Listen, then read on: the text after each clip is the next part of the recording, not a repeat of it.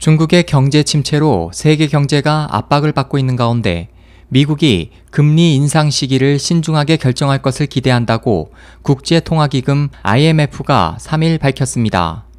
최근 외신에 따르면 IMF는 오는 4, 5일 열리는 주요 20개국 재무장관 중앙은행 총재 회의를 앞두고 중국의 경제 대란이 예상보다 세계 각국에 큰 영향을 끼치고 있다며 이같이 지적했습니다.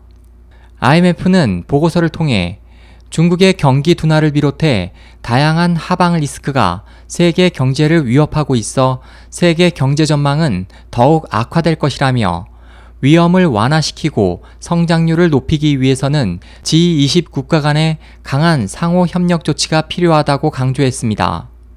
또 글로벌 금융시장이 8월 초부터 급속히 변화해 주가, 원자재가 등의 세계적 하락이 신흥국과 개발도상국에 특히 큰 타격을 줄 수 있다고 전망했습니다.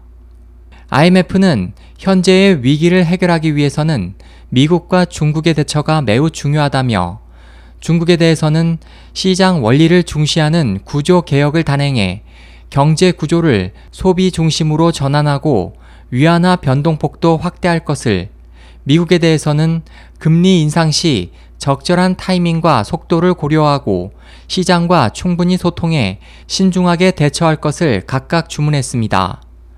SOH 희망지성 국제방송 홍승일이었습니다.